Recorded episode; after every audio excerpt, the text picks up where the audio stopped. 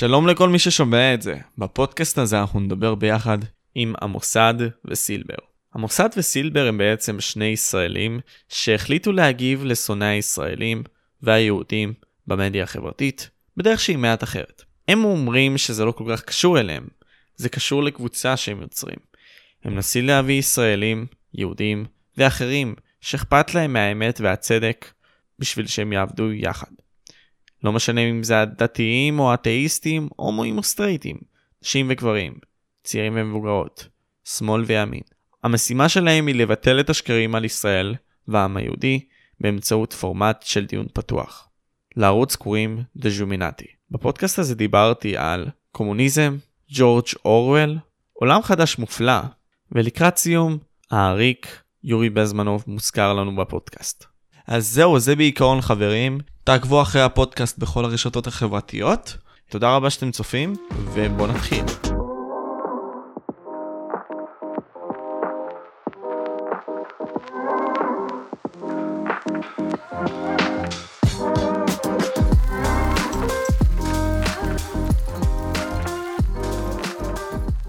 אז אה, מה קורה איתכם חברים? אה, בסדר, אה, שלום. זה הקדמה טובה, הוא צריך להיות הסוכן שלנו. אז חברים, אני, אני זוכר שישרתם לי ביום אחד פשוט תגובה בערוץ שלי, וכזה אמרתי, אוקיי, מה זה הערוץ הזה? ונכנסתי וראיתי הרבה מאוד מהדברים שדיברתם עליהם, בין אם זה הנושא האנטישמי, בין אם זה אנשים מסוימים שפשוט מעלים סרטונים עלינו, על היהודים, על מדינת ישראל ועד כמה היא רעה. עכשיו, קודם כל תספרו בקטנה על היוזמה שלכם, כי זה מאוד מעניין מהצד לבוא ולראות אנשים ש... לא יודע, בינתיים אין לכם כל כך כמות גדולה של צפיות ועוקבים, אבל זה לא מפריע לכם מלבוא ולהעלות את התוכן שאתם מעלים. Uh, הרעיון הוא בעצם התחיל אה, בראש שלי לפני שנים, אבל לא היה לי כוח, וניסיתי לעודד אחרים, שלדעתי יותר מוצלחים ממני, לעשות את זה. אה, אנשים יותר מוכשרים בעריכת וידאו, ואנימציה וכאלה דברים, אבל אה, מעט מאוד קרה.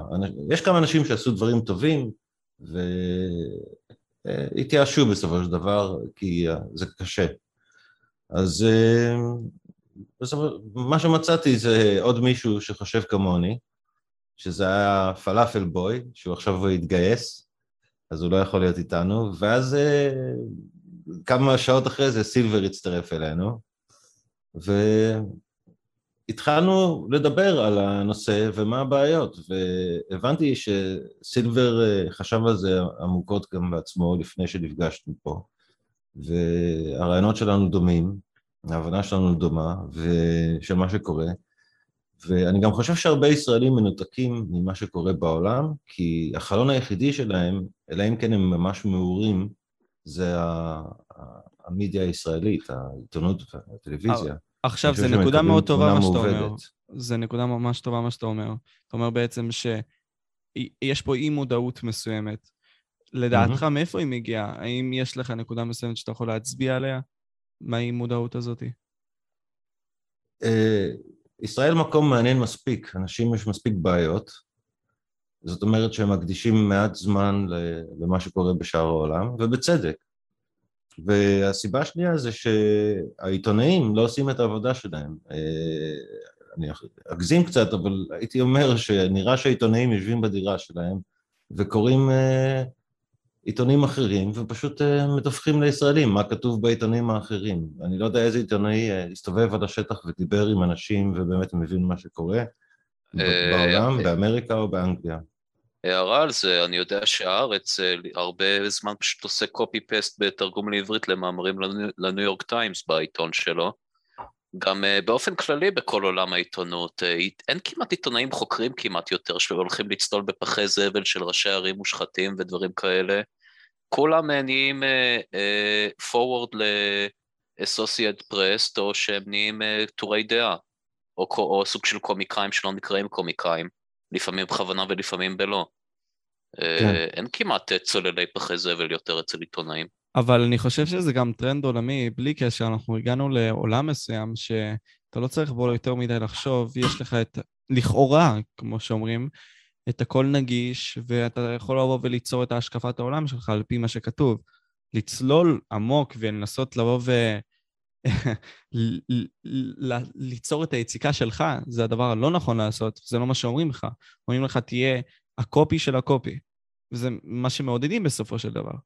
אז כשאתה בא ואומר... אין, אין, אין זמן, אין, אם, אתה, אם אתה עכשיו רוצה להבין את התככים בדרום אמריקה, אתה צריך להשקיע הרבה זמן בשביל להבין אותם. אז הדרך הנורמלית של האנשים זה לקרוא עיתון, עיתון או לקרוא איזה כתבה או לראות איזה וידאו בטלוויזיה ולקבל תמונה כללית של המצב. ובעצם מה שרוב הישראלים יודעים זה מה שאומרים להם. זאת אומרת, יש מסננת שמסננת פשוט, ואני חושב כתוצאה מזה, בישראל, כשאני מדבר עם ישראלים, לא מבינים מה קורה בחוץ, לא מבינים את השיחה בחוץ. לא מבינים שבעצם ה-BBC זה לא אנגליה, ו-CNN וניו יורק טיימס זה לא אמריקה, זה לא מייצג את מה שקורה, וכל האנשים האלה עונים בכלל לדברים שלא קיימים בעצם בשטח האמיתי, אלא הם עונים לעיתונאים. אבל כשאתה בא ואומר את זה שה-BBC לא שייך לאנגליה וכו', מה הכוונה שלך כשאתה בא ואומר את זה? כי זה לא, לא כל כך ברור לאנשים בישראל, אני מניח, כפי שאתה מעלה. אם תסתכל על אמון... אה, כן, תשלים, סליחה. אם תסתכל על אמון של הציבור האנגלי ב-BBC, הוא בשיא הירידה שלו, הוא אף פעם לא היה כל כך גרוע. ה-BBC לא מייצג את הציבור, ה-BBC, משהו כמו 90 אחוז מהעובדים שם הם היו בעד האיחוד האירופאי המשותף, בזמן שהציבור היה ברובו נגד. במיוחד אם אתה מסתכל על הציבור האנגלי ומוציא את ה... את ה... כן, אה, באתי להגיד על זה משהו. הרבה מהגופי תקשורת האלה ברוביאדה, אה, או שהם כאילו מה, מהתיאוריה הסוציולוגית של גדי טאוב, במרכאות השמאל מתון אה, ניידים, מה שנקרא, מהניידים ונייחים שגדי טאוב עשה פופולריזציה למונחים האלה. מי זה גדי טאוב? אתה יכול להסביר לצופים? העיתונאי כותב טורי הדעות, אה, הוא מפורסם, יש לו גם פודקאסט ביוטיוב, שומר סף. נכון. אתה מכיר אותו, לא? לא, אני מכיר אותו, הצופים שלי לא נראה לי יכולים להכיר, כי אה, בכל מקרה, תמשיך. מומלץ. כן, הוא אה, שכלל מאוד ועשה פופולריזציה לתיאוריה סוציולוגית שאני מאוד מתחבר אליה, וחוץ מהם, זה כאילו האינטרסנטים, יש הרבה צעירים בעיתונאים האלה, שזה כאילו משהו שהמון ישראלים לא יודעים עליו, שהם מין סוג של שמאל חדש. זה משהו ש... זה באמת כאילו דבר שהרבה לא יודעים. נהיה מגמה במדינות הדוברות אנגלית, אמריקה, אנגליה, קנדה וכו' וכו'. זה לא הציר שמאל מרכז הקלאסי של אה, שמאלן זה או או שהוא הרגיל של המדינה אבל בהכל מתון, כאילו לאומן מתון, דתי מתון, חו וחו מתון, מתון מתון, ומדינת רווחה בינונית, או שהוא איזושהי וריאציה של קומוניסט, זה כאילו היה שני האופציות למה זה שמאלן עד לפני איזה עשרים שנה, אה, נכון מוסד? זה כאילו היה... נכון. אבל עכשיו נהיה סוג של שמאל חדש, שהוא. שהרבה קוראים לזה פוליטיקלי קורקט, פוליטיקת זהויות, אבל אם אתה צולל עמוק עמוק לעומק שלו, רוב האנשים שמייצגים את הדעות האלה בכלל לא יודעים מאיפה הם באו, זה מין ערבוביאדה בין, אה, בין אה, פוסט-מודרניזם שנהיה אקטיביסטי ו... ונאו-מרקסיזם. עכשיו, אה, כשאתה אומר נאו-מרקסיזם, מה הכוונה שלך? שמע, יש מיליון אנשים שמגדירים את זה בצורה שונה. פחות או יותר, זה מין המצאה, מין גלגול מחדש של מרקסיזם, שמנסים להדיח, אה, להדיח את, ה, את האוכלוסייה לאיזושהי אוטופיה שמאלנית קיצונית באמצעות אה, קבוצות שממרמרים אותם, אבל רק אם הם אה, בדיוק חושבים כמוהם. רק אז הם נחשבים מהקבוצות הנכונות. אני זוכר כן, אבל מה שהם עשו... אני זוכר רק להוסיף, להוסיף דבר קטן, מה שהם עשו זה, הם החליפו, הרי מרקס דיבר על מעמד הפועלים מול הבורגנים. הם פשוט החליפו את זה, עכשיו שמו את השחורים מול הלבנים, את הנשים מול הגברים, את ה... עכשיו שקוראים לזה בארץ, ה-LGBT מול ה... אה, קהילה גאה, כן. כן. כן, אה, ושוב פעם, אנחנו לא לוקחים את זה לאיזה קטע של אילומינטי, כל פמיניסטית כלשהי בעולם היא באיזה קונספירציה בבונקר תת-קרקעי כמו בלופלד בג'יימס בונד ישן, זה לא, הם פשוט קונים את המסר הזה, אה, וזה גם נכנס לפוליטיקה הישראלית בכל מיני צורות, כולל... מרב ה... מיכאלי דוגמה קלאסית. כן, אבל זה כולל... שמעת פעם מדברת על אה, דירה לזוגות צעירים, על עובדים במפעלים, משהו? משהו של אה, שמאל, שמאלן קלאסי? כלום. לא אוקיי, כל הטרלולי זהות שלה, הכל. אוקיי, חברים, אז אני אעשה טיפה סדר בעניין, סבבה, אנחנו זלגנו מהנושא שלנו. אמ, בואו בוא נתחיל להתרכז בנושא עיקרי לבינתיים. אתם דיברתם עכשיו על עניין הקומוניזם. אמ, עכשיו שאלה שלי לכם, האם אתם רואים בזה בעיה, בזה שאנשים מאמינים באידיאולוגיה הזאת? אמ, ואם כן, למה? ובואו נתייחס לזה במדינת ישראל. בעולם אחרי זה אנחנו נעבור על זה, בואו נתייחס לזה בישראל. אה, אני רק אגיד דבר קצר ואני אתן לסילבר לדבר על זה יותר, אבל אה, אם אתה תסתכל איך זה השפיע על ישראל, הרי כל המדינות ערב מסביבנו שהתקיפו אותנו בכל השנים, אה, זה היה תוצאה של מאמץ סובייטי. הם, הם האמינו באיזושהי אידיאולוגיה פן-ערביסטית, סוציאליסטית, קומוניסטית, מין הייבריד מוזר כזה, שזה בעצם נאצר ואסד ואויבינו, שהם כבר לא קיימים, אבל ישראל הייתה עסוקה בזה הרבה, והם הולידו בעצם את, ה, את אה, אש"ף, שהוליד את הישות הפלסטינאית שיש לנו היום. אוקיי. Okay. אז אה, סילבר, אני אשמח שתבוא ותוסיף. אה, שמע, לדעתי, יכול להיות שחבר'ה מהקהל שלך לא יסכים איתי, לדעתי קומוניזם קלאסי אלא אם כן זה איך זה עזר לאויבים שלנו נגדנו במלחמות, לא כזה משפיע על ישראל. במפא"י לא היו, רובם לא היו קומוניסטים קלאסיים במובן הזה של המילה, בן גוריון אה, השתמש בשב"כ כדי להטריד ולרדוף אה, מרקסיסטים קלאסיים הפעם, למי שיודע קצת היסטוריה וכו' וכו'. לדעתי אבל השמאל הקיצוני החדש הזה שהגיע מהאוניברסיטאות משנות ה-80-90, זה הגיע בבוסט מאוד גדול, זה באמת סכנה, כי הרבה ישראלים פשוט לא יודעים כמה זה מסוכן, הם פשוט לא יודעים כלום, הם אומרים, שוב פעם, יש אקטיביזם למיעוטים נהדר מאוד, אני לא אומר הכל דרק מה שנקרא, אבל הם אומרים, אה, איזה עמותה X למען שחורים אמרה משהו, זה בטוח נכון וחכם ו- ויפה, וגם uh, הרבה ישראלים, לצערי, זו אמירה קצת שנייה במחלוקת מהצד היותר חילוני של המפה, uh, במין קטע אנטי-דתי, הם אוהבים לאמץ כל דבר שהוא במרכאות ליברלי חילוני, והם לא בודקים את זה בביקורתיות כמעט, ומבטלים את זה ב... זה סתם סמוטריץ' שנגד זה, זה בטח אה, ב... ב... לעניין, זה בטח כן. שטויות שסמוטריץ' לא אוהב. ואז הם הרבה נכון. יותר רגישים ליפול לשטויות האלה של השמאל המתחזה בפוליטיקת זהויות, הם יותר רגישים לזה. אז בכללי כדוגמה, אתה, אתה יכול לנקוב באחת שקרתה בעניין הזה? מה, מדיניות, מקרה? Uh, מקרה לגבי כל העניין הזה שאתה בא ומעלה שהם לא חוקרים את הסיטואציות ופשוט יש, ישירות מאשימים וישירות אומרים, בלי לבוא ולחשוב פעמיים. Uh, ניתן...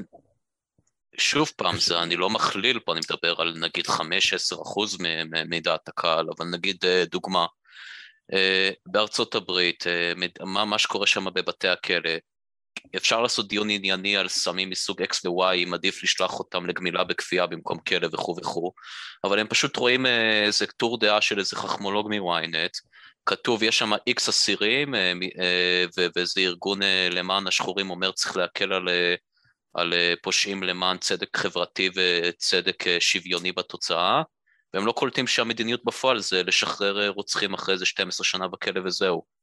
כי חלק מהארגונים האלה פשוט פרו-פושעים, ואני אומר את זה בצורה הכי גסה שיש, חלק מהארגונים האלה פשוט פרו-פושעים. Mm. אחד מהדברים שהם... הם לא מבינים שהם תומכים בלשחרר רוצחים מוקדם, והם חושבים שזה צדק חברתי כמו מרטין לותר קינג בטעות. כן, הרבה מהאנשים האלה אחרי זה ממשיכים ורוצחים עוד אנשים. אה, בעיקר אבל... שחורים גם. כן. אה, יש... זה כל העניין הזה של אה, ההגדרה של זכויות אדם שהסובייטים הכניסו באו"ם ועד היום זה ממשיך ואנחנו כבר כל כך הרגילו אנשים לחשוב על זכויות אדם אה, בצורה אה, לא נכונה לדעתי, שזה ממש גורם להפרעה בסדר החברתי בכל המדינות המערב וזה עושה בלאגן עצום. אני לא יודע כמה אנשים מבינים על ה... הפילוג החברתי החמור שיש באמריקה, שיוצר חולשה ושיתוק במדינה הזאת, והרבה ריבים, בטוח כולם מודעים לבלגן שהיה ביום שביידן, אה, איך קוראים לזה? ה-inauguration? כן, הנאום שלו. השבעה, טקס השבעה. כן, טקס השבעה. היה סלט שלם שם. וכך הלאה. אז כן, יש בלאגן בכל, בכל המדינות דוברות האנגלית, וגם בצרפת למשל, יש הפגנות, יש, יש בלאגן, וכל זה נוצר כ, כ, כמין פילוג חמור שקורה בין העילית לבין העם. ו... ובפן הכללי עכשיו, אם אתה אומר עכשיו בין העילית לעם, בפ... האם היה לדעתך אירוע מסוים שכזה בא ואמר, אוקיי, זה, זה מה שקרה, כאילו, אי אפשר לבוא ולסמוך על האליץ, אי אפשר לבוא ולסמוך על אותם אנשים שהם בפוליטיקה, או אותם מיליארדרים כמו ביל גייטס, סתם דוגמה, אי אפשר לבוא ולסמוך עליהם, כי, כי זה נושאים מדוברים, אי אפשר לבוא ולסמוך עליהם. אז יש לך חשיבה למתי זה התחיל? מחשבה? אה, אני חושב שבכל מקום זה היה בכל מיני שלבים. אה, למשל בבריטניה זה היה בזמן של ההצבעה על אה, האיחוד המשותף שהייתה ב-2016, זה היה קצת לפני שטראמפ נבחר. האיחוד אירופי, סליחה. האיחוד האירופי, כן. והשוק המשותף קראו לזה פעם. וראית ממש פיצול, כל המומחים, כל הפוליטיקאים הרציניים, כל השדרנים, כולם היו אה, בעד האיחוד ודחפו את זה חזק מאוד. ויש אה, באנגליה, כמו שיש בהרבה מדינות, חוקים גם לגבי כמה זמן מקדישים לכל אה, צעד בבחירות וכל זה, והם עשו כל מה שהם יכלו בשביל לתחמן את זה, וברגע שהאיסור הזה ירד, שהוא יורד באיזשהו תאריך, אז הם ממש התפרעו, ה-BBC למשל הביאו, אה, נגיד הם היו מביא פאנל אה, של חמישה אנשים, אז מתוכם ארבעה בעד האיחוד ואחד נגד. וכשמביאים אה, אחד נגד אז הם מביאים בכוונה אחד שהוא קצת, בוא נגיד, לא הנציג הכי מתוחכם של הצד הזה. אז גם הם, אחרי שבהצבעה יצא ברוב מעט דחוק בעד לעזוב, הם מיד התחילו קמפיין בתקשורת, ולדעתי בחלק מהמקרים בהוראה או בעזרה גדולה של אנשי עסקים אה, בינלאומיים. בואו נעשה משאל עם חוזר, עוד לפני שיישמנו את התוצאה של הראשון. היה ממש קמפיין כזה איזו תקופה שם. כן, וגם אה, לפני, לפני זה הביאו את אובמה להגיד לאנגלים שאוי ואבוי אם הם יצביעו לעזוב את האיחוד, כי הם יהיו בסוף התור, הוא אמר להם. אבל האנגלים לא טיפשים, והם שמו לב שאובמה משתמש ביטוי אנגלי ולא ביטוי אמריקאי. מה שאמר, מישהו כתב לו את זה. והוא פשוט חוזר על משהו שמישהו כתב, אמרו, זה לא אמין. אנשים uh, התחילו לפתח דווקא. ו... אבל... בעיקר מעמד פועלים קלאסי, אנשים שפעם היו מצביעי לייבור קלאסיים, uh, סוציאליסטים כאלה, נהיו פתאום ימנים פופוליסטים. זו תופעה מאוד mm-hmm. מעניינת. כן, והרבה אנשי, אנשי עסקים, אה, אנשי, אנשי עסקים קטנים, ו... כן, אה, הם הרגישו שמשתלטים עליהם בצורה מבחוץ. אה, הרבה אנגלים קראו לזה הפרויקט הגרמני הגדול, או גרסאות של השם הזה, כן. אבל כל העניין הזה, ואתה צודק במה שאתה אומר כשזה בא בגלים, כי אני מרגיש את זה נגיד סתם בישראל, אה, בתחום המחשבתי עצמו. נגיד, אה, יש לי מישהי שהיא קרובה אליי, שאומרת, כשאני בא ומדבר על נושאים כאלה שהם לכאורה, אה, אני לא אגיד פרובוקטיביים, אבל הם קשורים לנושא הזה של למה אכפת לך מהדברים האלה שקורים.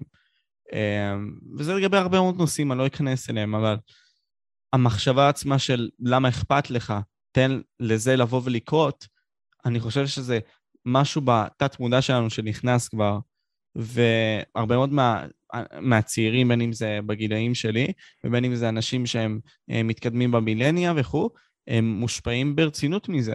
וגם הכללי, הפוליטיקאים וכו', אז פשוט נותנים לעניינים לבוא ולזלוג, ולא נותנים להם לבוא ולהבין אותם, להסתכל עליהם ולבחון אותם, כי זה יותר קשה. אני חושב שהבעיה היא שאלה שמכניסים את הרעיונות האלה, גם הם אלה ששולטים ב, באיך שהאינפורמציה מוגשת לנו. כן, יש לנו גישה להכל, אבל באמת אין לנו גישה להכל, כי כמו שאמרתי קודם, אתה לא יכול להיות מומחה בכל דבר. אז אוקיי, משהו באמת מעניין אותך, אתה יכול להבין אולי, אבל גם, ב, גם בהרבה מקרים קשה להבין, כי יש מידע שאתה אולי טכנית לא יכול להבין.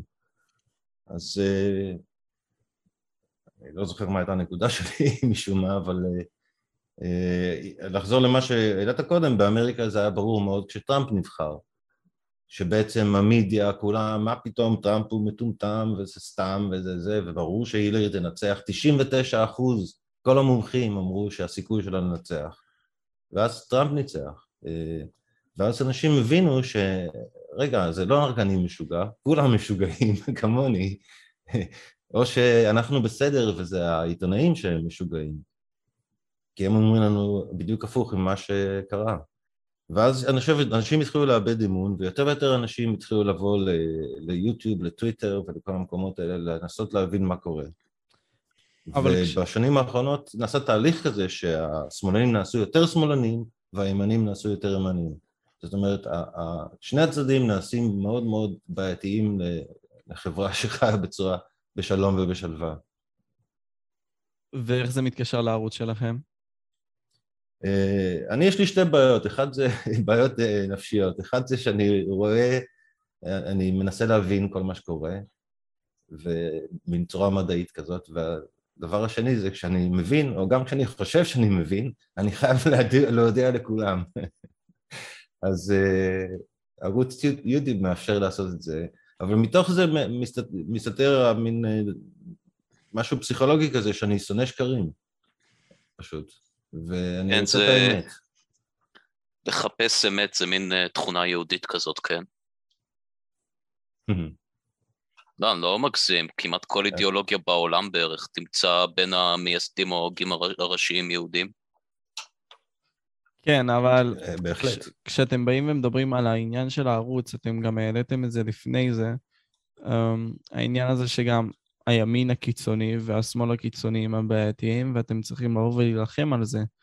אז זה ברמת העקרון מה שאתם רוצים לבוא ולהציע לשולחן, זה, זה הערוץ שלכם? כן, אבל אני חושב שיש אי הבנה גם מה זה השמאל הקיצוני ומה זה המין הקיצוני. למשל ארגונים יהודיים אה, כמו ה-ADL באמריקה, לדעתי עושים יותר נזק ליהודים מאשר תועלת, בהחלט עושים נזק לישראל, כי הם לא מבינים מה קורה, זה שוב הניתוק הזה שקורה בין ה... ה... אני קורא לזה עילית, אבל זה האנשים היותר אקדמאים, האנשים שעובדים במשרדים והם נמצאים בערים הראשיות, לבין אנשים שהם לא כל כך כאלה, או כמו מה שטאו קורא anywhere ו-somewhere, או הנייחים והניידים. אז uh, הפער הולך וגדל, כי הוא גם ככל שהטכנולוגיה אה, משתפרת, הפער הולך וגדל. העבודות של האנשים הניידים נעשות יותר ויותר רווחיות ויותר ויותר מתוחכמות, בזמן שהנייחים עושים עדיין את אותן עבודות, פחות או יותר. אה, כן, סיבה. כן, שומעים אותי? כן, כן. לא, לא, הכל בסדר. אז אה, אני חושב ששוב, אם הפער הזה גורם לכל הארגונים לצעוק ולנבוח על הדברים הלא נכונים. הם גורמים ליותר שנאה מאשר אה, תועלת לדעתי.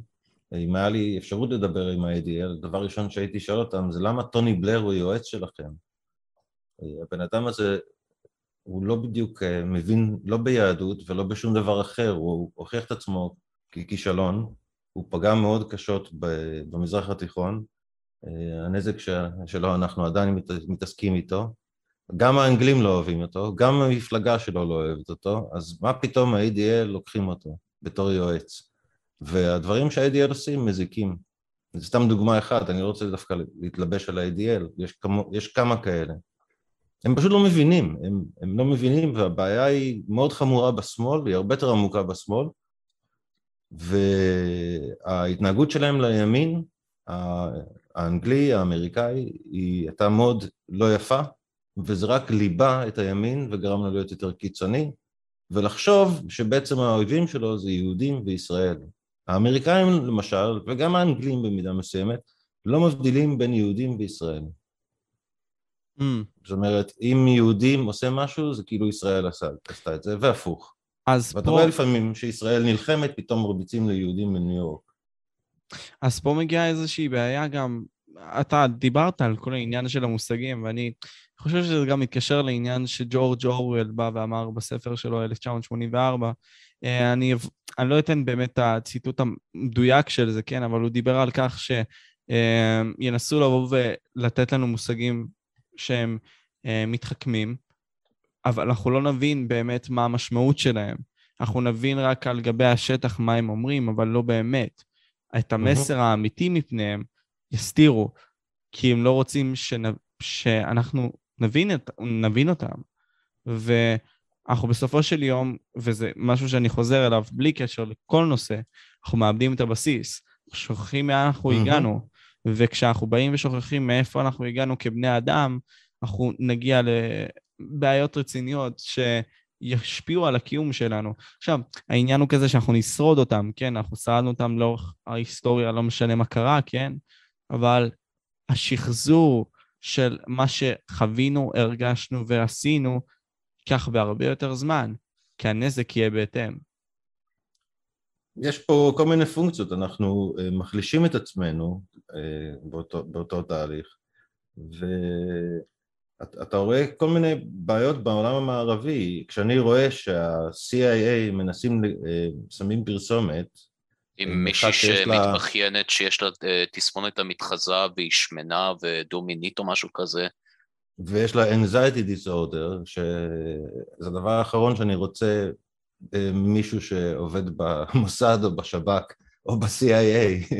אתה רוצה אנשים יציבים, לא אנשים עם כל מיני בעיות נפשיות שהם מודיעים עליהם בפרסומת לכל העולם. של חרדה, כן. התפקיד שלהם זה לעשות קצת אי סדר, לא להיות לא, לא סדירים בעצמם. אז אני אומר, אוקיי, כזה בן אדם עובד ל-CIA, מה איכות המידע שה-CIA אוסף, אם יש להם אנשים כאלה, ואם זה מה שהם מנסים לגייס? אתה רוצה לגייס את הכי טובים, הכי טובים שאתה יכול, נכון? בשביל להגן על המדינה שלך. ואני חושב שכשהסינים, למשל, והרוסים מסתכלים על זה, אז הם צוחקים. הם בטח אומרים, שמע, לא צריך להילחם בהם, הם עוד מעט יפילו את עצמם עם השטויות האלה. ואני רואה את הבעיות האלה מגיעות לישראל. דרך אגב, האמריקאים משוכנעים שישראל הביאה את הדברים האלה לאמריקה. הימין הקשה של האמריקאים, כן. הימין, הימין האמריקאי. הוא מאמין שההתקפה הזאת של רעיונות נאו-מרקסיסטיים ופוסט מודרניים זה יצוא ישראלי. מאיזה ביסוס, מאיפה הוא מגיע? כי זה קורא יהודים... או שהם פשוט ה... אנטישמים קלאסיים, ניאו-נאצים וכאלה, כן. או שהם חצי ניאו-נאצים או תמימים כאלה, שרואים מלא יהודים שמאלנים קיצוניים בארצות הברית, עושים לך שטויות של טריליון ושבע מגדרים, ניתוחים לשינוי מין כולל מפסע לבני איזה תשע, כל מיני דברים פסיכופטיים, ואומרים, אה, זה, זה שלישי יהודים. שוב פעם, לא כולם תמימים, חלק מהם סתם ניאו-נאצים קלאסיים שרוכבים על זה לכיף, אבל כל מיני טמבלים באמת קונים את השטויות האלה, שהם רואים את כל הסטטיסטיקות האלה. אבל כשאתם באים ואומרים לי כזה, אוקיי, עכשיו יש לנו גל מסוים של רדיקל ורדיקל, איך אנחנו יכולים לפתור את זה? מה, מה, איזה פתרון אתם חושבים שאפשרי לבוא וליישם על מנת לבוא ולמנוע את השיגעון הזה של הקיצון לקיצון, ואם אתה לא בוחר שחור ולבן, אתה לא בתמונה, אתה לא שייך, אתה לא, אתה לא חלק מהמשחק. זה אמירה שנויה במחלוקת, אבל היה לנו תיאוריה ש...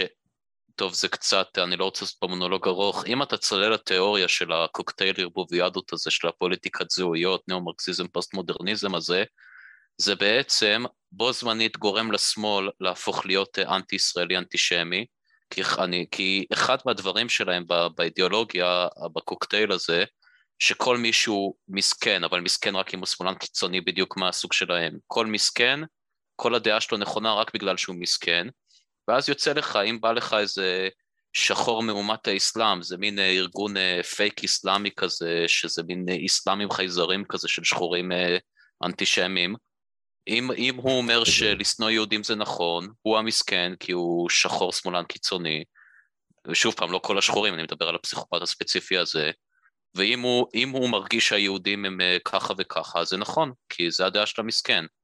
ואז הדבר הזה בעצם, זה נותן גם full גז לאנטישמיות מוסלמית, כי בש, בשטיק הזה, מוסלמי, כל מה שמוסלמי מרגיש נכון, הוא צודק, כי המוסלמי הוא המסכן. ואז, ו... אה, ואז, ו... ואז שזה מתחיל לעשות פה ברית לא קדושה של פסיכופטים מהשמאל ומוסלמים על full גז אנטישמיות, באים כל הימנים הפנאטים ואומרים בגלל שמהמקדמים של זה במדינות הטובות מאנגלית יש אחוז גבוה של יהודים, אז ואז הם אומרים, תראו, היהודים עשו את זה, כמובן אה, ביבי נתניהו עשה את זה בבובה מהמשרד שלו, שהוא היה עדיין ראש ממשלה, ואז גם הם נהיים עוד פעם אנטישמים, ואז גם נהיה מין לופ כזה, השמאלני עושה משהו קיצוני, ואז הימני הקיצוני אומר, תראו מה הוא עשה, זה היהודים, ואז השמאלני הקיצוני אומר, תראו, תראו מה הימין הקיצוני הזה פסיכופטים, ואז הם נהיים יותר אה, חזקים בעמדות שלהם, אבל הם מטבעם בקוקטייל הזה הם אנטישמים, אז, אז האנטישמיות שם מתחזקת כי הם מתחזקים, ואז המוסלמי אומר, היי, שניהם שונאים את היהודים, גם אני מצטרף. ואז זה בעצם, הם, הקוקטייל אה, שמאל קיצוני האמריקאי הזה, בעצם עושה פה את השילוש הלא קדוש שהוא הופך את השמאל לס, אה, לסופר אנטישמי, מעל הממוצע אפילו הקלאסי, נותן פול צ'ק לאסלאמים, לאסלאמיסטים להתחרפן, ו, ואחר כך הימנים הקיצוניים גם הם מתחרפנים, וזה נהיה פה טרלול אינסופי שמחזק את עצמו יותר ויותר. ואתה שואל מה הפתרון, אני לא יודע אם יש פתרון, כי הבעיה היא בעצם במערב עצמו, אבל לפחות הישראלים צריכים להבין את זה, ואולי חכמים מאיתנו יפתחו טקטיקות אה, איך להתמודד עם זה. אבל אה, דבר, הדבר הראשון זה להבין מה קורה. בשביל להבין צריך להבין אנגלית טוב, ולעקוב אחרי האנשים ולדעת מי האנשים שבאמת יש להם השפעה ומי חשוב.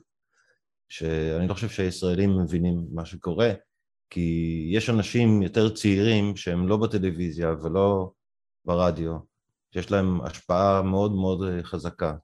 זה גם בא מהאקדמיה, גם בא מהרשתות החברתיות, אה, מיוטיוב, טוויטר, טיק טוק עכשיו קצת, אה, אינסטגרם קצת. ויש אישיות שיש להם השפעה אדירה, אנשים שיש להם מיליוני עוקבים, וכשהם אומרים ישראל רע, אז כל העוקבים אומרים כן, כן, ישראל רע. כן, אה, בלה חדיד כזה. יש מלא, לא חסר, והרעיון הזה של השמאל הגלובליסטי הוא כמובן האוניברסליסטי הזה, הוא, הוא שונא את הרעיון של ישראל מלכתחילה, כי ישראל זה מין קוץ ב... בתחת שלהם, אתה יודע, זה, זה אומה שרוצה להיות uh, בפני עצמה, טוענת שמוכיחה שלהיות אומה שמבוססת על ה... על האומה עצמה, על העם, אה, עובדת, בזמן שהם מנסים למכור למערב את הרעיון של מולטי קלצ'ר, שאתה מדינה, זה לא צריך, לא משנה. גם מוכיחים להם שלאומיות בריאה לא תמיד זה נהיה פשיזם, זה יכול להיות סתם אה, מדינה נחמדה בכיף. כן, ישראל ממש מראה שלאומיות, לאומנות, בריאה, זה דבר טוב. אבל מה זה לאומנות בריאה? העולם המערבי. שאתה לא יוצא למסעות כיבוש לכיף, לא מתעלל אה, סתם כמו פסיכופת באנשים, אה, נחמד לכולם, זכויות מינימליות, כבוד אנושי וכו' וכו'. אבל פה אתה רואה את... זה עוד איזשהו דבר. אבל פה אתה רואה את הפרדוקס, כאילו, כי אנחנו מצד אחד באים ואומרים, אתה נגיד סתם אומר שאנחנו בתור מדינה נראים ככה, כאילו, אנחנו לא נאום פוגע, אבל פה אנחנו רואים גם את אה, ערביי ישראל, שלכאורה מקבלים את כל העונש ואת כל העוול הזה שאנחנו זורקים אליהם, לכיוון שלהם. אז uh, פה אני חושב שיש בעיה כלשהי, אתה מבין? זה פרדוקס מסוים. מה, מה אתה חושב? איזה פרדוקס? לא, לא הבנתי, מה, לא הבנתי מה אה, הדילמה שלך. כאילו אמר, ברצינות. לא... אמר, אמרתי שאתה באת והצגת את זה שלאומיות בריאה זה דבר טוב, ואתה לקחת את ישראל כדוגמה.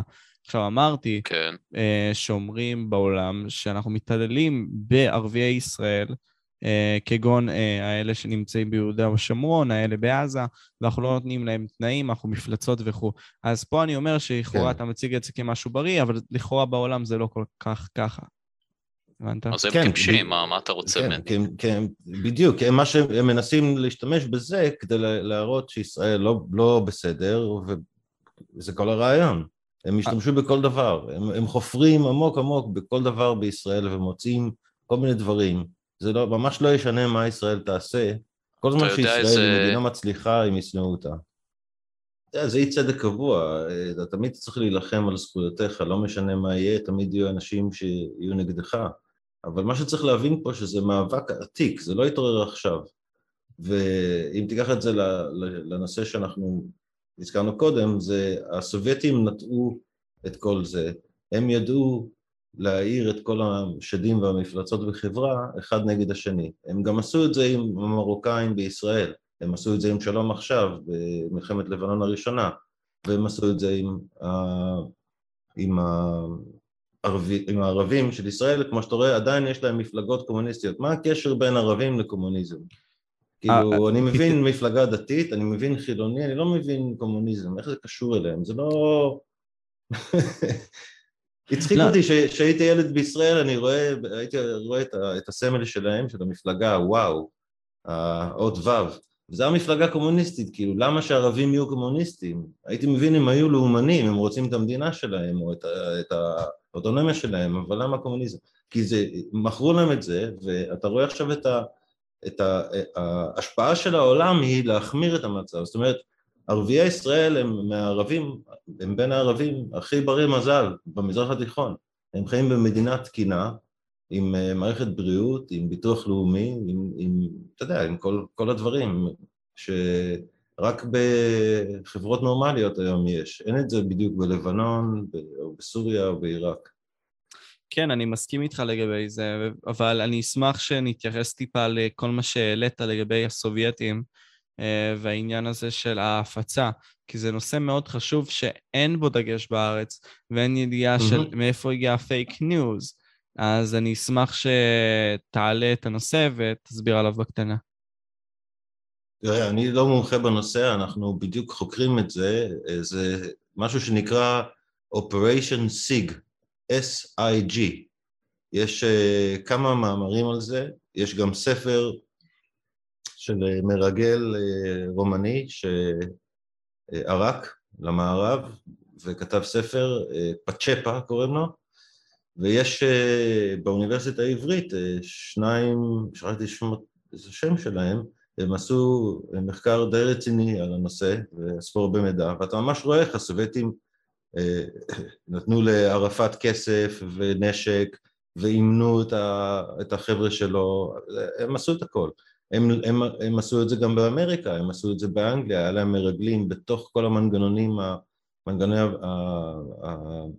הביטחון הבריטיים, הם עשו את זה בכל מקום שהם יכלו, הם עשו בלאגן, בחלק מהמקומות זה הצליח להם ממש, כמו בקובה, בחלק זה הצליח חצי, כמו בדרום אפריקה, ובישראל זה הצליח חצי, כי הם הצליחו ליצור את הזהות הפלסטינאית מחבורה של אה, אה, אה, חמולות ערביות שלא היו בדיוק אה, מאוחדות. אבל כשאתה בא ואומר את זה, אמ, וזו סוגיה מאוד מעניינת, כי הצופה הזה שעכשיו ישמע אותך יגיד כזה, אוקיי, אבל מה, מאיפה הגיע פלסטין? מה, מה הקטע פה? כי הרי שמענו תמיד את המילה הזאת, פלסטין, גם כאשר נגיד ההורים שלנו היו בחו"ל, כאשר הם היו עדיין בגולה, היו אומרים להם, תחזרו לפלסטינה שלכם. זה הביטוי מסוים, התבט... התבטאות מסוימת. אז מבחינת הקטע הזה, מאיפה הם הגיעו? העם עצמו היום, או הרעיון, כאילו מה השאלה? השאלה היא על ה-. הכוונה היא? על הרעיון, הרעיון הפלסטיני ועל האנשים בתוכו. אוקיי, הסובייטים היו חכמים, הם לקחו את השם שבעצם הוא היה אה, זהות יהודית, ונתנו אותו לערבים. כי פלסטינה זה היה השם שהרומאים נתנו ל... לארץ ישראל ויהודה, והמעצמות האירופאיות ירשו את השם הזה, כי זה נרשם, והלטינית הפכה להיות השפה של אירופה, השפה של אה, האקדמאים, וזה כמובן נכנס לאנגלית כתוצאה מזה, וכשהאנגלים הגיעו אז אמרו אוקיי זה פלסטינה, פלסטיין. עכשיו אה, התושבים הערבים והמהגרים הערבים, כמו שאנחנו יודעים הרבה מהם היגרו, אה, הם קראו להם פלסטינאים, וגם ליהודים הם קראו פלסטינאים. עכשיו הסובייטים היו חכמים ואמרו אוקיי, אז קחו את השם הזה, ואז תוכלו לטעון שזה בעצם זהות שלכם. אחד התרגילים שגם הירדנים עשו זה שינו את השם של יהודה ושומרון, West Bank קוראים לזה. זאת אומרת, הם ניתקו את השם יהודה מהיהודים, והפוליטיקאים הישראלים הסכימו. ועכשיו כשיהודי רוצה את ה-West Bank, אז אומרים לו למה? אבל אם יהודי היה רוצה את יהודה, אז לא היו אומרים לו למה אתה רוצה את זה. זה כל מיני תרגילים של שפה. אפילו את המילה ציונות, כשאתה אומר ציונות לישראלי, הוא פחות או יותר יודע מה אתה מתכוון. כשאתה אומר את זה לאירופאי או לאמריקאי, אתה תשמע תיאוריות, כל מיני תיאוריות הזויות, אף אחת מהן לא תהיה בדיוק קשורה למציאות. אה, סילבר בטוח יכול להוסיף על זה, הוא היום שקט. סילבר, אתה שם? לא יודע מה קרה איתו היום, אני חושב שיש לו איזה בעיה. חמורה אבל. כן, מה זה? איפה הוא? אה, לא, אוקיי, אני עכשיו מסמן לעצמי בהקלטה. אה, אוקיי, יופי, זהו. סליחה על זה, לא יודע מה קורה איתו. הלו? הלו? הלו? לא שמעתם אותי כל הזמן? חשבתי שהמיקרופון החדש כבר פועל, סליחה. לא, לא שמענו אותך. אוי, איזה עולם אכזר, אה? כן. טוב, מה אתה עושה ניסיונות באמצע הזה שלו? מה אתה עושה לו מסכן? טוב, אז אנחנו נמשיך. אה, סילבר, אתה יכול בבקשה לבוא ולהמשיך את מה שמוסד דיבר עליו? מה, על כל ה... איך הם הפכו את הפלסטיני לערבים? את הערבים לפלסטינים. כן, א', לערבים אין פ' בכלל בשפה שלהם, אז אתה מבין כבר שזה מגוחך לחלוטין, אבל אה, אה, פלסטיני במקור, איך שזה היה בפועל בשימוש נפוץ, זה היה פשוט שם כינוי למקום שהוא לא כזה נכון אה, היסטורית, זה כמו שנגיד קוראים להולנד, הם אוהבים שקוראים לעצמם נברלנדס בכלל, לא יודע למה הם כואב להם על זה, אבל לא משנה. זה, זה התייחס גם ליהודים בישראל, הבנק הפלסטיני הרשמי בשנות ה-30 היה של יהודי בכלל, שלא היה להם, ליהודים כאילו הם היו באווירה, אה ככה אומרים אותנו באנגלית, נו מילא. אה, כן. גם... אה, קבוצת הכדורגל פלסטינאית, כולם היו יהודים. כן, אה, איך זה נהיה זהות ערבית בפייק ילידית כזאת? שמע, זה, זה פשוט שקר שזרמו איתו, זה לא כזה מתוחכם. אמרו, היה עם פלסטיני עם תרבות פלסטינית נפרדת, הוא פה לפחות אלף שנה, deal with it, מגיע להם מדינה. אבל... כן, בהתחלה הערבים לא רצו את הזהות הזאת. הם, כן, הם, אה, במקור לא הערבים בתקופת מלחמת העצמאות החשיבו את עצמם לסוריה הגדולה, מצרים הגדולה, הרבה מהם היו ביריבות פנים ערבית, חלק אמרו ישראל צריכה להיות uh, לירדן, למצרים, לסוריה, הם היו ביריבות ביניהם. הרבה צבאות במלחמת אה, השחרור כמעט לא שיתפו פעולה בגלל הדברים האלה. אבל עכשיו אתם העליתם את כל העניין הזה, גם העלינו בשיח, כל העניין הזה של הציונות, סתם לדוגמה. וזה נושא שמאוד מהדהד בי מהסיבה הפשוטה שציונות בעולם נחשבת כקללה.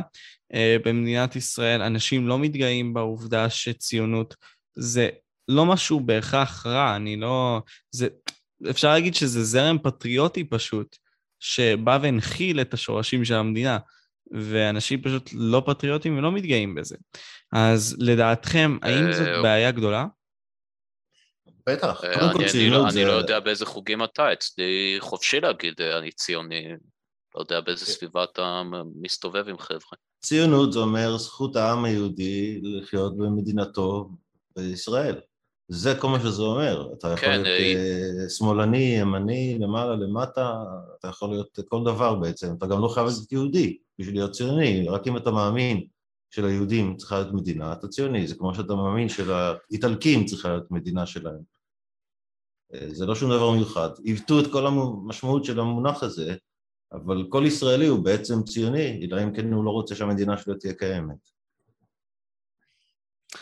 אני הבנתי את זה, אבל עכשיו אם אנחנו ניקח את הצד היותר, מה שנקרא פרובוקטיבי בקטע הזה, וניקח את האנשים בחו"ל שמשתמשים במונח הזה, מה הם מתכוונים בזה כשהם אומרים אתה ציוני? אתה יהודי. ציוני. יהודי, יהודון, אה, זה מה שהם מתכוונים שהם אומרים את זה. אבל אתם הם אומרים... מתכוונים, אה, יותר, יותר מזה, הם מתכוונים ל- לאיזשהו, אה, תלוי מי, אם זה בשמאל אז הם מתכוונים למישהו ששולט בבנקים, מישהו ששולט בכל העולם ומפריע למהפכה הסוציאליסטית לקרות, וכמובן אה, הוא רע רע רע רע לפלסטינאים, ואם זה ב... של ציונות זה בעצם קולוניאליזם כזה, שבתוך העולם הערבי, והיהודים הם בכלל אירופאים ולא שייכים, ולא אכפת להם שחצי מהישראלים הם בכלל לא אירופאים, זה לא משנה, עזוב מעובדות, למה אתה רוצה להפריע להם עם עובדות? והימין אצל ימין קיצוני ש... זה, זה או יהודי או יהודי שהוא חבר בפרוטוקול זקני ציון, זה מה שהם כן, חושבים. זה, זה, בעצם ציונות זה ניסיון להשתלט על העולם, זה להרוס את המערב, זה לנקום בנוצרים על אלפיים שנה שהנצרות, אה, כאילו, אתה יודע, התעללה ביהודים, שזה גם לא דבר אה, נכון להגיד, היה גם טוב וגם רע, אתה יודע, כמו עם המוסלמים, אז אה, וגם היהודים הם לא, אין להם תרבות גדולה של נקמה, כמו שאנחנו רואים, לא ראינו יהודים מתפוצצים בגרמניה בשביל לנקום בגרמנים. אבל אה, זה לא בהכרח, כאילו, זה, זה נכון, אבל גם חלקית, כן, יש סוג של היסטוריה של נקמה, סתם דוגמה, אם זה בישו, עם כל העניין של היהודי שהיה שם, אבל זה... אבל אתה צודק בכללים. אני... לא, דיברנו יהודי כלפי גוי, לא, לא, לא נוצרים כלפי יהודי. אוקיי, בסדר, אה, אוקיי. אז...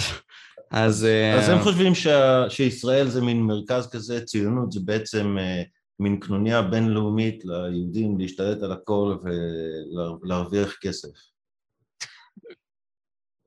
אז... זה, הם חושבים שליברליזם זה בעצם דבר יהודי, שהוא מנסה לפרק את המוסדות הנוצריים, הם אה, חושבים אפילו שההגירה לאירופה זה תוצאה של איזה קנוניה ציונית, אה, הם, הם בעצם חושבים שיהודים שולטים בעולם, אז אה, בעצם כל דבר הוא, הוא, הוא קנוניה יהודית, גם מזג האוויר בסופו של דבר יהיה אצלם קנוניה יהודית.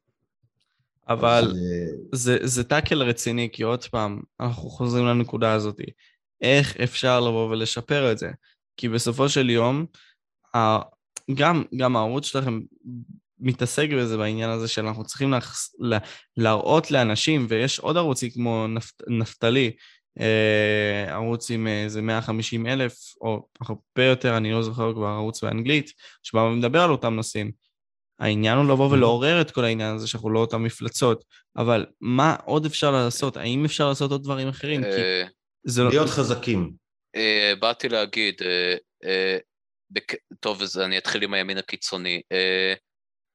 אתה לא באמת צריך לשכנע את החבר'ה האלה. אם האלה שבאמת הארדקור שם עד הסוף הם בפועל ניאו-נאצים שחצי משתיקים את זה, איך אתה מתמודד עם ניאו-נאצי? אתה נכנס לכושר, מדינה חזקה, אבל זה לא לרמה הפרטית של ערוצי יוטיוב, ובערוצי יוטיוב אתה פשוט מגחיך אותם בצורה חכמה, לא בדיחות פיפי קקי. כי אם יש שם איזה טיפשון שחצי רגל בפנים יאמר, אה, הם טיפשים, אה, אחד מהפופולריים שלהם, איזה ריצ'רד ספנסר אחד, אמר נצרות זה, זה קרינג' כי זה חלשלושי, והוא עכשיו מתחיל לסגוד לאיזה אל יווני, אל היין שם, די, דיונסס או משהו כזה, ואז אתה צוחק עליו, והגורו שלך הולך למזבח כל בוקר, ואז הבן 18 יאמר, אה, אני עוקב אחרי זה מטומטם. אין באמת לשכנע אותם, מה תגיד לו? לא, אנחנו, אנחנו חלשלושים, אנחנו לא רוצים כלום, אנחנו סתם. כשאתה עושה את זה אתה בו זמנית גם גורם למוס, למוסלמים להתחמם עליך כי הם אה, כמו כרישים לחולשה. אז אם אתה, אפילו אם תעשה את הפוזה הזאת, א', הוא עדיין ישנא אותך בכל מקרה, ב', אתה רק מזמין אה, כסחים מוסלמים שלא אוהבים לראות אנשים אה, מפגינים חולשה שהם לא הם. אז אתה אל תסביר את עצמך לימין קיצוני, פשוט תגחיח. הישראלים אני חושב חושבים שהם צריכים להראות לאירופאים שהם יותר אירופאים מהם. תראו איזה יופי אנחנו, אנחנו ליברליים, אנחנו דמוקרטיים, אנחנו, אנחנו לא צריכים לדאוג לכל זה. ישראל צריכה לדאוג להיות חזקה. כשאתה חזק, נותנים לך כבוד. סין יכולה לעשות מה שהיא רוצה, וכמעט כל מה שהיא רוצה, ואף אחד לא אומר כלום. לא, אבל מה, מה, שאת, מה שאתה אומר זה נכון חלקית. אם אתה חזק, אה, זה יביא כבוד במיוחד גם מהמוסלמים, אבל זה בדיוק האנטיתזה לשמאל הקוקטייל הזה של הפוליטיקת זהויות, כי הם אומרים החזק, אלא אם, כן אבל... כן הוא חזק שמאלן קיצוני, כל חזק שהוא לא משלנו, הוא הרשע בהתגלמותו. בסדר, אבל כשהם ירצו להתקיף אותך, אתה לפחות חזק. זה דבר אחד. צריך להילחם ב... ב... ברעיונות שבאים מבחוץ לישראל, שהרבה מהם הם פשוט אה, מה שאני קורא subversion. אה, זה מין פידבק לופ של הרעיונות הסובייטיים שהגיעו לאמריקה וחוזרים אה, לתוך ישראל, ויש כמובן בתוך ישראל אנשים שכבר אוהבים דברים כאלה, כמו למשל יגאל בן נון, שזה מישהו שאני אוהב לא לאהוב, שמביא כל מיני רעיונות אוניברסליסטיים לישראל, שבעצם הוא מפרק את היסודות שעליהם מונח העם היהודי ועל זה בנויה הציונות וישראל עצמה. אם, אם הישראלים יאבדו את האמונה במדינה שלהם כמו שהאירופאים והאמריקאים, אז יהיה קל מאוד להתקיף את ישראל. צריך להזכיר לישראלים שכמה שבאמת אה, בישראל יש בעיות ושחיתות וזה וזה וזה, זאת אחת המדינות הכי מצליחות בהיסטוריה האנושית. היא היום אחת המדינות הכי יציבות, עם כלכלת, הכלכלות הכי יציבות, מדינה שלוקחים אותה ברצינות, אה, והיא מדינה מאוד קטנה, זה הישג מדהים סך הכל. אפשר להגיד שהציונות זה, ההישג שלה הוא פשוט מדהים, לא היה כזה דבר בהיסטוריה. אז צריך לזכור את ההישגים של המדינה הזאת, ויש בה הרבה אנשים חכמים ומעניינים ונפלאים ויצירתיים, ו... אה, יותר מבהרבה מדינות אחרות, וצריך להזכיר את זה לאנשים יום-יום, ש... שיש הרבה דברים יפים במדינה הזאת, גם עם הבעיות שלה. יש טענה... כשבאים בחוץ רואים את זה. נכון, מסכים איתך לגבי זה. יש מין סוג של טענה שבאים ואומרים שבן אדם בא ומתרחק מהבסיס שלו, הוא מגיע לכוח, וכשהוא מגיע לכוח, הוא בעצם מאבד שליטה, וכשהוא מאבד שליטה הוא בעצם מגיע לכך שהוא פשוט מאבד את עצמו. אז זה הכל עניין של להזכיר לעצמך את הבסיס. זה משהו שאנחנו חוטאים אנושות כבני אדם, אנחנו לא, לא זוכרים מאיפה הגענו, ומכך אנחנו מאבדים את עצמנו בריקוד הזה, ואותם אנשים שאמורים לבוא ולהוציא אותנו שוכחים את זה. אז נגיד סתם, לי זה מרגיש כנער שהוא בן 18, כן? שהנוער של היום לא מבין את ההיסטוריה של העם שלנו, כן. לא מבין את מלחמות ישראל, לא מבין... זה בכוונה, זה לא קרה במקרה. אוקיי, okay, אז תיכנס לזה, כי הקטע הוא שאני מרגיש את זה בצורה כל כך ניכרת, אין ידיעה, לדוגמה, לאנשים כמו זאב ז'בוטינסקי, סתם דוגמה. אנשים, חוץ מהעובדה שבן גוריון היה ראש ממשלה, הם לא ידעו מה הוא עשה, הם לא, הם חושבים שהוא שמאלן. הם לא, הם לא mm-hmm. יודעים מה הוא באמת היה. נכון. כי זה בכוונה, כי האנשים ש... זה מין אה, דינמיקה מסוימת שקורית בכל המוסדות, וקורית במערכת החינוך הישראלית, כמו שהיא קורית בעוד יותר חמור במערכת החינוך האמריקאית. זה מין אה, ביקורת עצמית, אבל שזה דבר בריא מאוד, בלי שום אהבה עצמית, בלי שום פטריוטיות, בלי שום גאווה. ואתה כן, צריך balance בין השניים. כן, זה פשוט... אחרת אתה אוכל את אה, עצמך. כן, זה מהקוקטייל של, ה... של השמאל פוליטיקת זהויות פוסט-מודרניזם, נאו-מרקסיזם הזה, זה נקרא critical theory הדבר הזה, זה שאתה מבקר איזשהו הקשר בתרבות, או כל התרבות כולה, בארסיות שנטו נועדה להשמיד, עד שאנשים יימאס או יהיו אדישים מהדבר ולא יהיה להם אכפת שהוא יושמד. זה נשמע מאוד טיפשי ופשוט, אבל זה עובד בצורה מפחידה. אה, אה, אני חושב שעשו סקרים אה, כמה אמריקאים בכלל מתגאים בדגל ארה"ב, המספר צונח לחלוטין בעשור האחרון, בצניחה עיקבת, בצניחה חופשית. הם גם לא מאמינים לעיתונות שלהם יותר, משהו כמו 30 אחוז, או מספרים כאלה, הם מאמינים עדיין למה שאומרים להם. זה מאוד לא טוב. וסליחה, רק עוד דבר אחד להוסיף על זה, אני חושב שזה תוצר של, גם של טכנולוגיה, כי כשהעיתונים עברו לאינטרנט, הם גילו שהחדשות מהסוג הזה הם החדשות שהכי קוראים והכי מקבלים קליקים, ואז uh, אתה מייצר יותר ויותר כאלה מאמרים, שהם מדליקים, אומרים לך כמה אתה נדפק ותראה איזה לכלוך פה ואיזה בלאגן פה ואיזה שחיתות שם.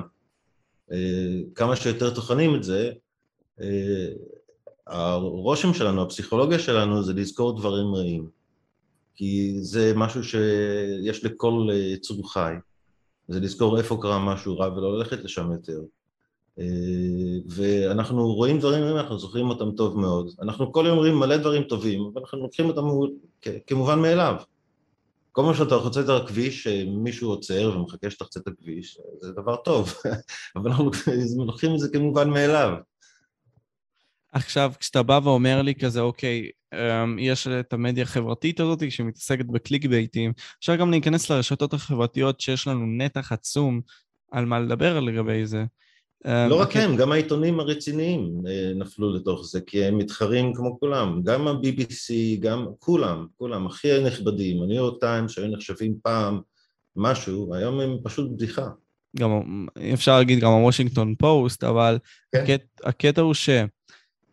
נגיד אם ניקח עכשיו אלגוריתמים של אה, רשתות חברתיות, הדבר המצ... המתסיס עם היותר תגובות, עם היותר uh, חיכוך, מה שנקרא, לא במודע לכאורה, כן? כי הם רוצים איכשהו לבוא ולשרוד, מה שנקרא, ולקבל באמת את הכי bang for their buck, מה שנקרא, הכי הרבה אה, אפשרות וכסף לגבי מה שהם עושים, הם בעצם מניעים את העובדה בצורה מאוד אה, תת-מודעית, מה שנקרא, את השיח הרע, את השיח הפחות טוב, כי כש, כן. כפי שאתה אמרת, אה, מוסד, וככל שאתה עכשיו... יותר אינטליגנטי ומודע, אתה נעשה יותר ויותר מדוכא, כי אתה מודע יותר ויותר ויותר לדברים רעים.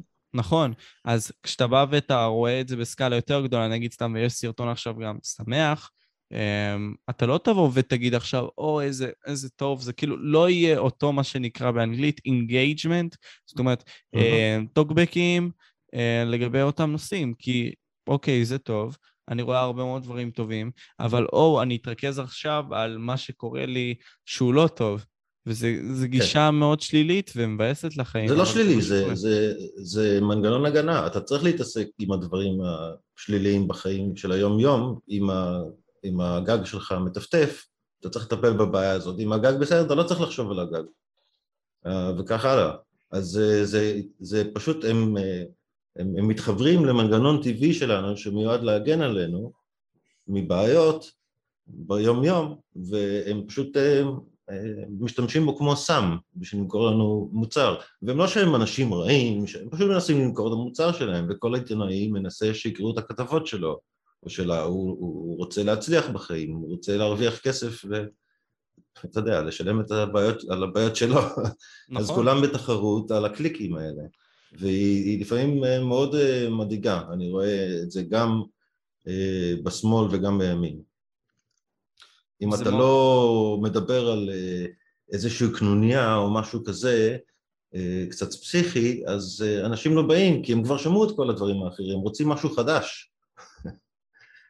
בצדק, כי אנחנו בני אדם כאלה רעבים וצמאים לתוכן מיידי, אבל הקטע הוא ש...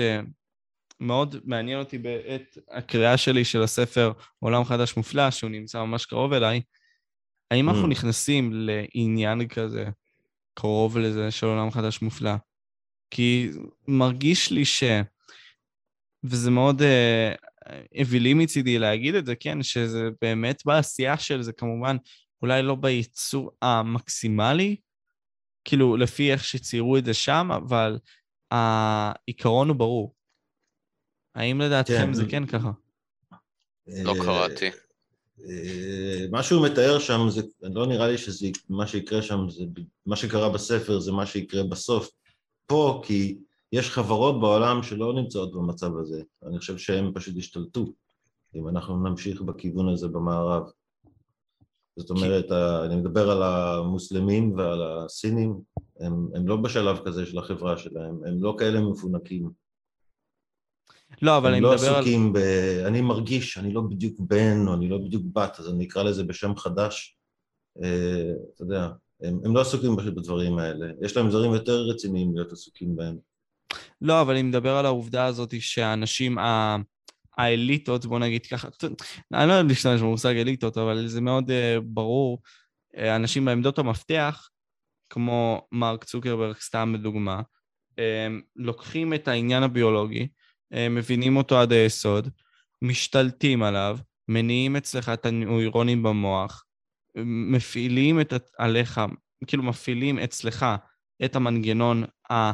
זה שקורא את הדבר הזה, אומר שהוא טוב או אומר שהוא לא, אה, מניע אותו, אה, בין אם זה גם ענייני הרבייה, אנחנו בצניחה משמעותית בכל מה שקשור ליחסים בין גבר לאישה, וזה מאוד ניכר, יש, יש הרבה מאוד עובדות והרבה מאוד מחקרים שמצביעים על כך. אה, נכון. העניין הזה שכבר יש עכברים שנעשים באינקובטורים ואפשר לבוא ולהביא אותם לעולם במעבדה, שזה עוד מעט יבוא וילך לבני אדם. זה חששות אמיתיות שאנחנו עושים בעקבות העניין הזה, שאנחנו לא יודעים לאן אנחנו הולכים. הקפיצה של המאה השנה האחרונות היו פסיכיות, ואנחנו לא יודעים מה לעשות לבינתיים. והבסיס נשכח, ואנחנו ביחד איתו הולכים. אי אפשר לדעת מה יהיה, אבל אה, אנשים תמיד אה, מפתיעים, זאת אומרת, אה, קשה לעשות תוכנית, אף פעם לא קורה מה שאתה תכננת. בגלל זה אני לא מאמין ש... קודם כל, צוקרברג הוא לא כזאת דמות כמו שעושים... הוא לא, הוא לא אינטלקטואל באמת, הוא לא איזה יובל כן. נוח הררי. לא, אני סתם נתתי אותו כדוגמה, אני יכול כן. לתת את כולם, כן. קוק וכאלה. דווקא ג'ק מטוויטר יותר... ג'ק דורסי. נראה הומלס מסומם. כן. חזר מברנינגמן. כן, הוא, הוא עדיין בברמינגמן, אני חושב, הוא לא יצא משם. אה, אז אה, אה, סליחה, עכשיו התבלבלתי מה רציתי להגיד, אבל בהתחלה סטינו מהנושא שדיברנו קודם, שזה מה קרה לחינוך, למה הצעירים של היום, וזה גם, אתה רואה את זה מאוד באמריקה, בישראל עוד יש שרידים של מה שקראו אהבת מולדת, כי באמריקה כל מה שמלמדים אותם זה ביקורת עצמית. אה, אנחנו גזענים, אנחנו השתלטנו על העולם, אנחנו הבאנו את הקבוצה מסכנים ו... עכשיו אומרים אה, שחורים, לא עדכנו אותי, לא שלחו לי מכתב, אה, ואנחנו עשינו את כל זה, ואנחנו נוראים, ובעצם כל ההיסטוריה שלנו זה עוול אחד גדול. זה מה שהם ניפחו להם בראש, רק ביקורת עצמית. וזה מין משחק כזה שבו אתה יכול להיות כוכב ככל שאתה מבקר יותר בחומרה את, את, את, את, את המדינה שלך. אה, זה מין...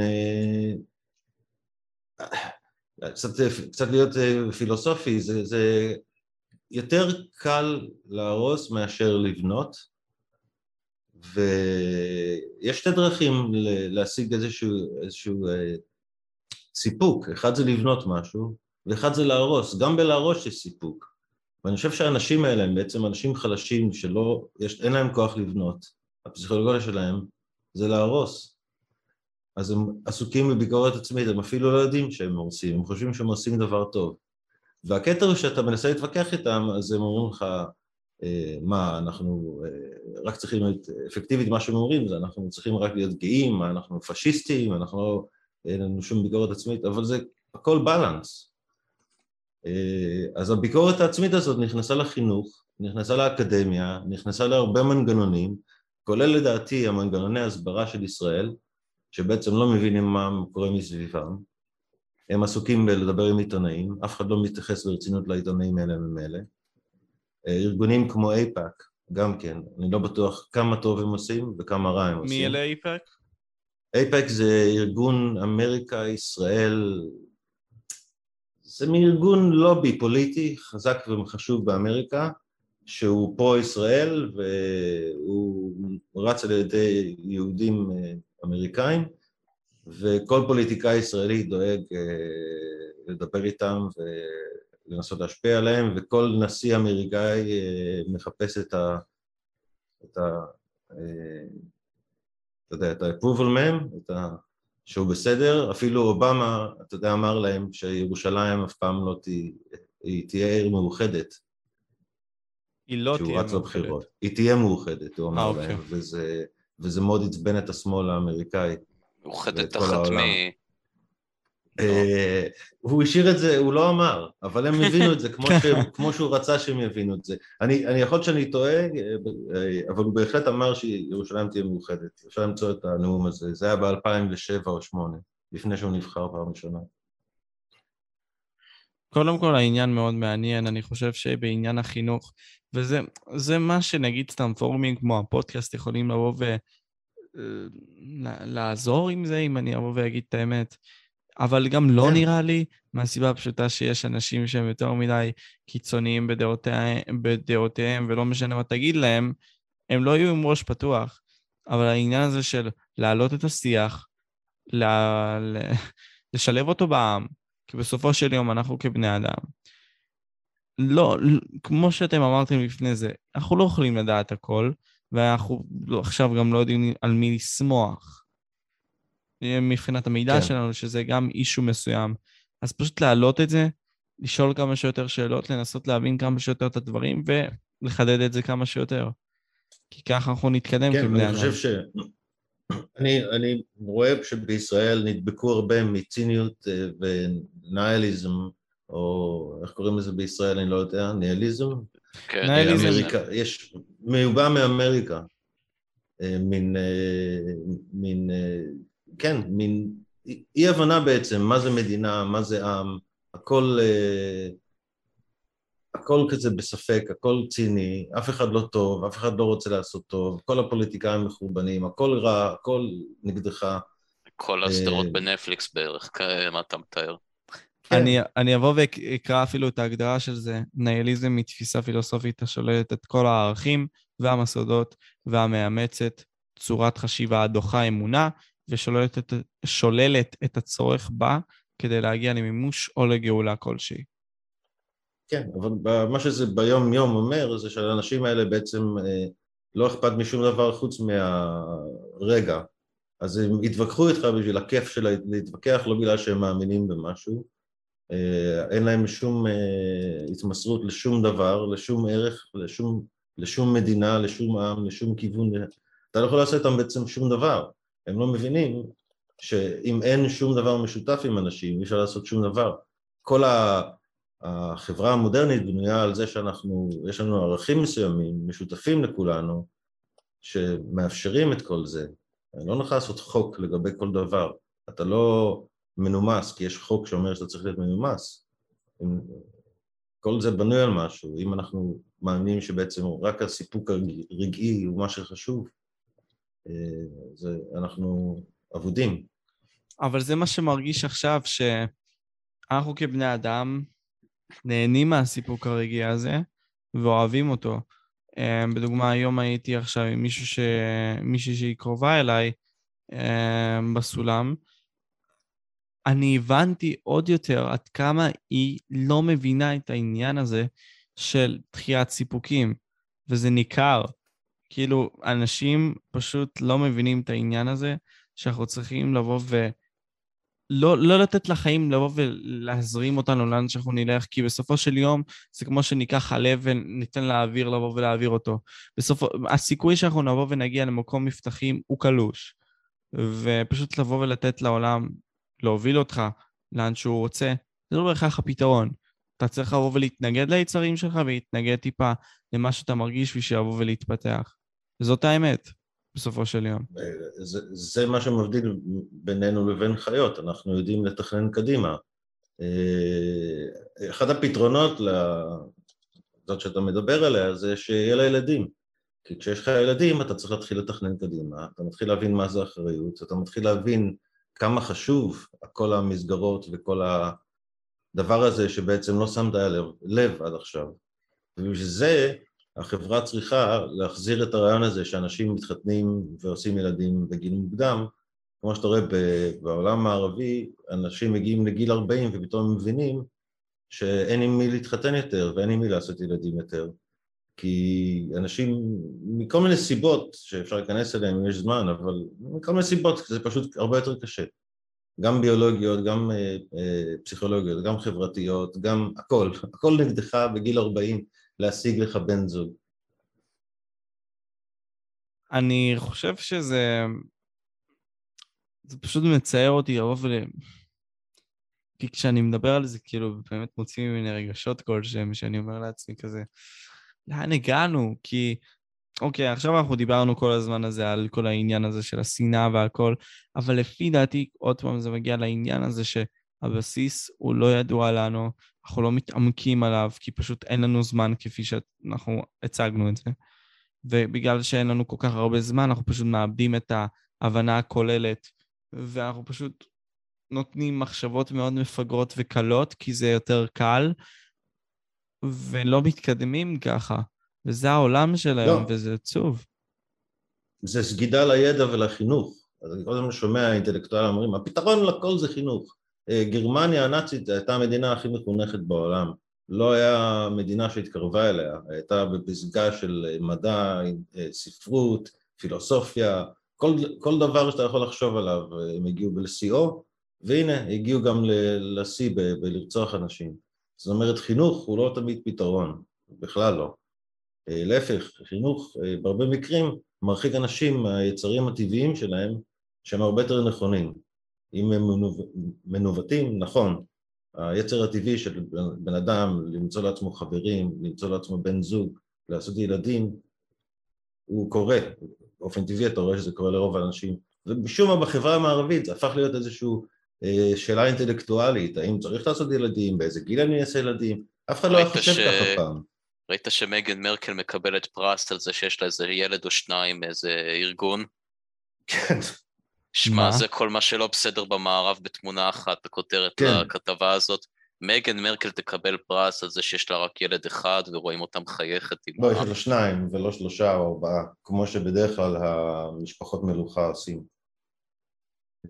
כן, רציתי להגיד שזה נושא מאוד חשוב מה שבאתם והעליתם, ואני חושב שזה לא, אי אפשר לבוא ולהשלים את זה בשיחה אחת, ואני מאתגר הרבה מאוד אנשים שיבואו ויצפו באוטוקרסט וגם יהיו איתי בשיחות האלה, שבאמת נתעמק על זה, ולא משורש העניין של לבוא ולדעת מי, מי צודק, אלא יותר נכון, מה נכון לבוא, לנו לבוא ולעשות כחברה לנוכח הסיטואציה הקיימת. אבל אני אסטה בקטנה מהנושא ואגיד שמאוד מעניין אותי כל העניין הזה של אמ, של ברית המועצות בכל מה שקשור לעניין השקרים, או לעניין ה... לכאורה סמרשן, מה שנקרא, ויורי בזמנוב. החתרנות, כן. כן, החתרנות, בדיוק. עכשיו, יו... אני אשמח שתבואו ותיתנו את ה-say שלכם לגבי יורי בזמנוב, מי הוא, אה, ואיך הוא קשור בעצם לכל מה, ש... מה שדיברנו לפני זה על הסובייטים.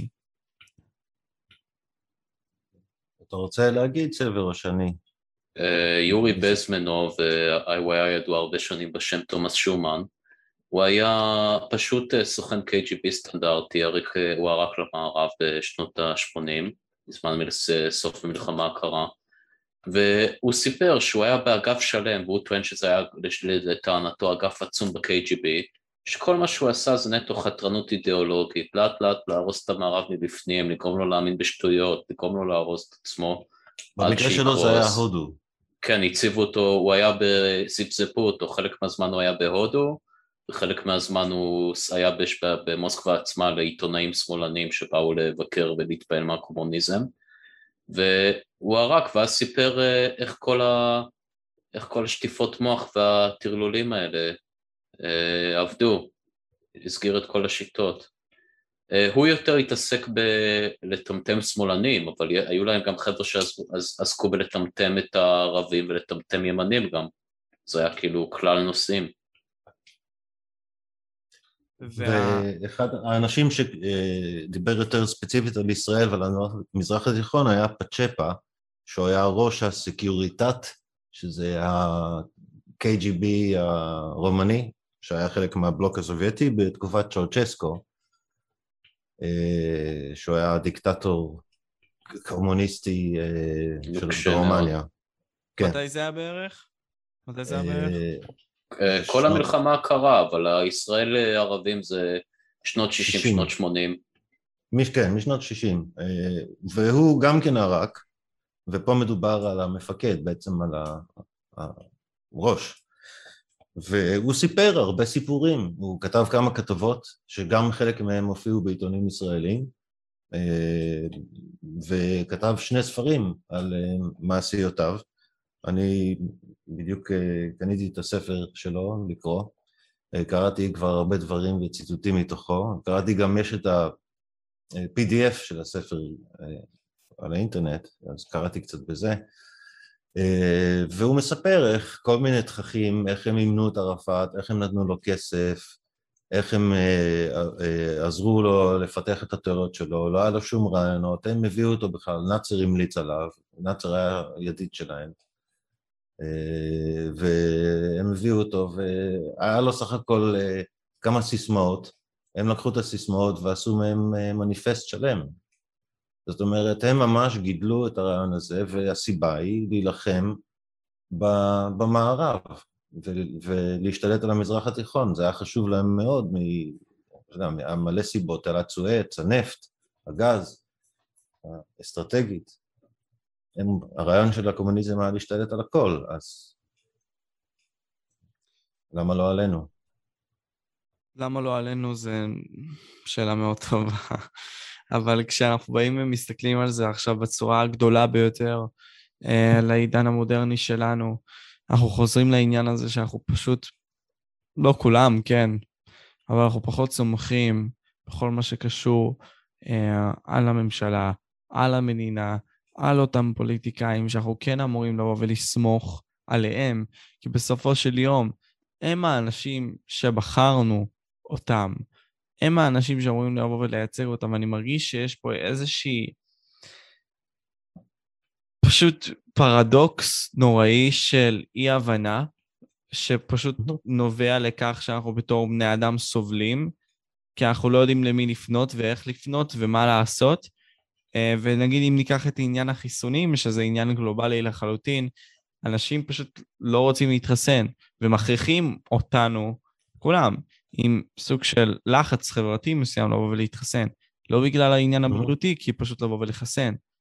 אז שאלה שלי היא כזאתי, האם זה מוצדק, כל העניין הזה, שאנחנו לא סומכים, לא, אני מדבר בכללי על האנשים, כן?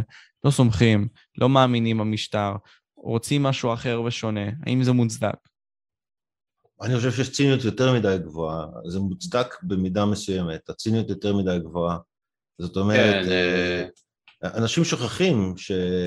ש... אל תאמין בפוליטיקאים, תאמין בעם שלך, במדינה שלך, באנשים מסביבך, במשפחה שלך, ב... בעיר שלך. תמיד תסתכל יותר מצומצם, אל תצפה שפוליטיקאים... הם משחקים משחק מלוכלך. אתה רוצה באמת שיהיה לך בן אדם ישר וטוב בראש ממשלת ישראל? מה פתאום? הרי יאכלו אותו לארוחת בוקר. אתה צריך מישהו קשוח, אתה צריך מישהו שהוא יודע לתחמן ולעקוף את החוקים כשצריך, ומה שלא צריך שלעשות בשביל שהמדינה תחזיק מעמד. כי המדינה הזאת אה, היא בסכנת קיום תמיד. מעצם מיקומה ו- ו- וגודלה. נכון, נכון, בסכנת קיום תמידית, אז זה למה אני פשוט שואל, ש... אתה אמרת לבוא ולהתרכז בקטן ולא בגדול. מבחינה פרקטית, זו סתם דוגמה, אני יכול לתת דוגמה ותכוון אותי אם זה מה שהתכוונת, לבוא ולהתרכז בכל מה שקורה בעיר שלך, אה, לבחור באנשים שם ולא להזניח את זה, ולהבין מה קורה בעיר שלך לפני שאתה באמת מתעסק במשחקים של הגדולים. Uh, הכל, הכל חשוב, זאת אומרת, אבל מה שקורה זה שמעסיקים אנשים בנושאים שלא, שהם לא יכולים לעשות בקשר אליהם כלום, בזמן שאתה שוכח להתעסק בנושאים הבסיסיים ביותר, זה חלק מהבעיה. זאת אומרת, אה, קודם כל תחשוב על עצמך, אחרי זה תחשוב על המשפחה שלך, אחרי זה תחשוב על החברים שלך, וכך הלאה, תגדיל את המעגלים. אל תצפה לשנות את כל העולם. זה, אני בעצם מעתיק את ג'ורדן פיטרסון פה.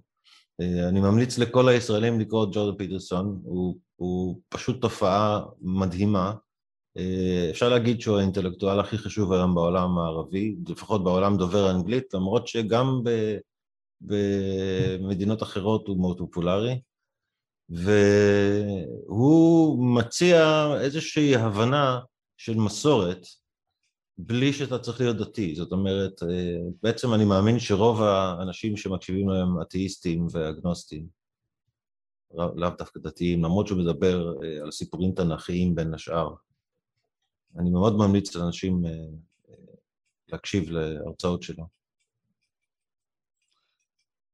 אז אם אנחנו נבוא וניקח את זה לנקודה סופית כלשהי של הפודקאסט הזה, אנחנו כמדינת ישראל, מדינה מאוד יפה, בעלת רוח עניבה וחזקה, עם אמונה שלמה, לפחות באידיאל, בדרכים שלנו. וכרגע בעולם אנחנו נראים כאנשים שהם מפלצתיים, נוראים, אנשים רעים בסופו של יום. ובתוך המדינה שלנו, הפטריוטיות נמסה יותר ויותר.